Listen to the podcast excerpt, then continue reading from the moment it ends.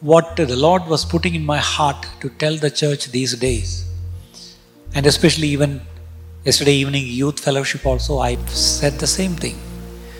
Because the Lord is impressing on me many of Christians, even Christians, they struggle with some areas of their lives, and that's in the area of unforgiveness.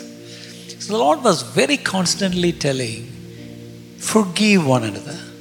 Especially when the Lord spoke today about families. There is a lot of unforgiveness inside families. As we were talking beautifully about the children, many children have to forgive their parents, have to forgive their dads, sometimes moms. I think that is needed in today's church. So, there's only one verse which came to my mind is Colossians chapter 3 and verse 13. Colossians 3 and verse 13. Bear with each other and forgive whatever grievances you may have against one another.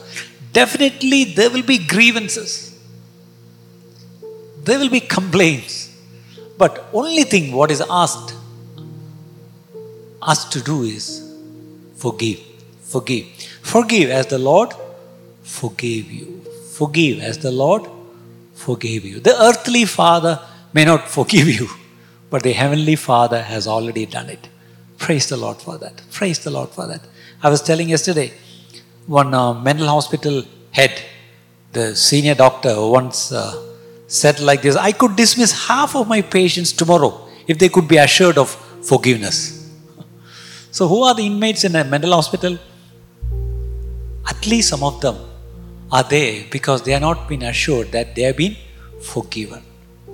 So, I think even the church of God, if we start judging one another, how can one be assured of their forgiveness? How can they believe that God has already forgiven them? Many of our emotional and our physical problems can be traced back to the burden of an unforgiven guilt. What is that? Unforgiven guilt. Many in the church carry an unforgiven guilt. And with that guilt, we cannot be close with the Father.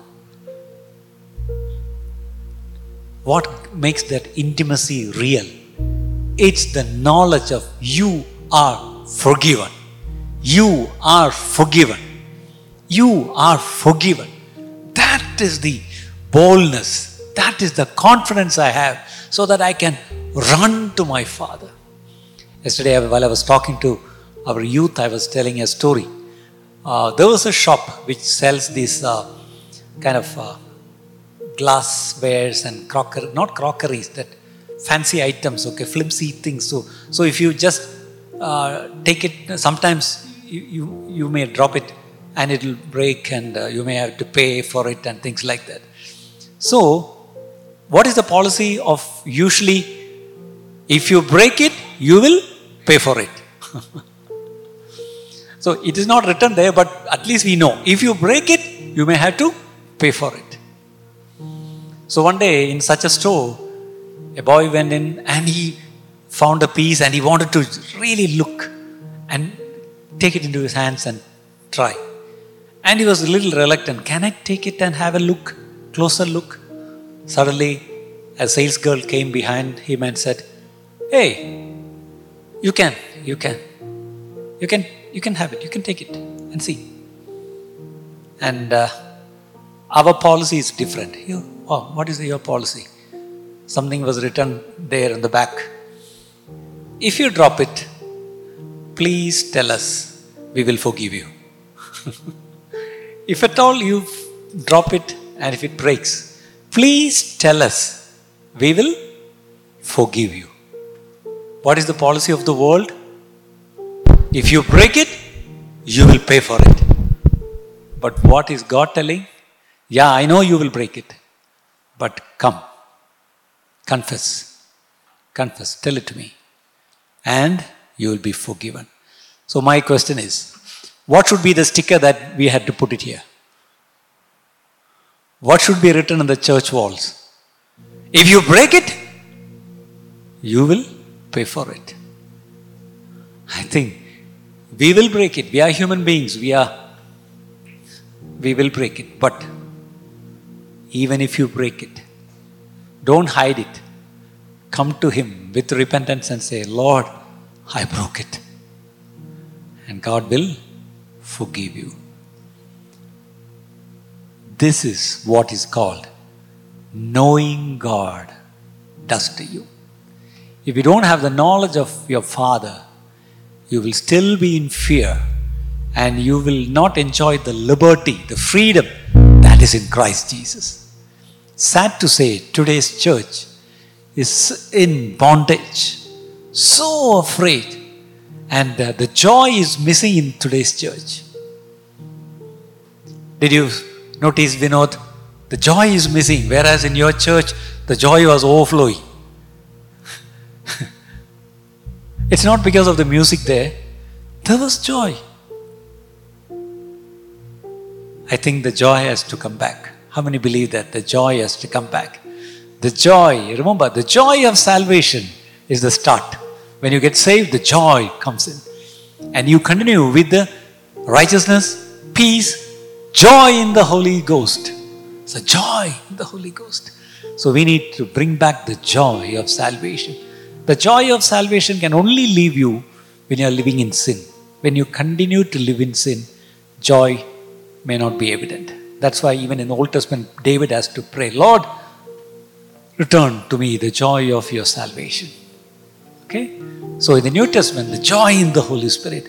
I want to, how many of you want to have that joy in the Holy Spirit? How many will pray a simple prayer? Father, give me the joy so that I can be with you.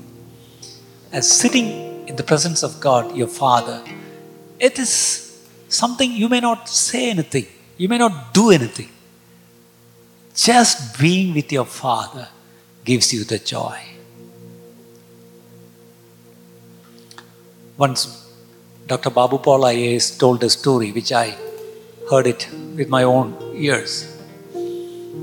Long back, he came to one of the meeting where we were singing actually. He shared a story. At that time, he was the chief secretary, I think, or senior secretary.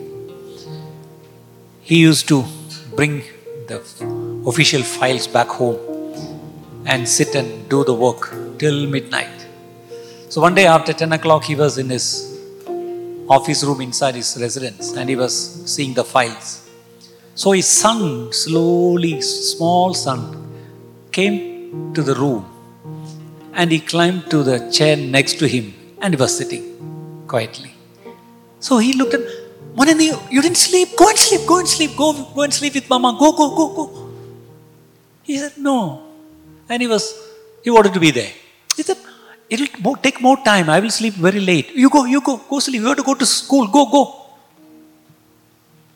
Then suddenly he asked a question Papa, can't I just sit here looking at you?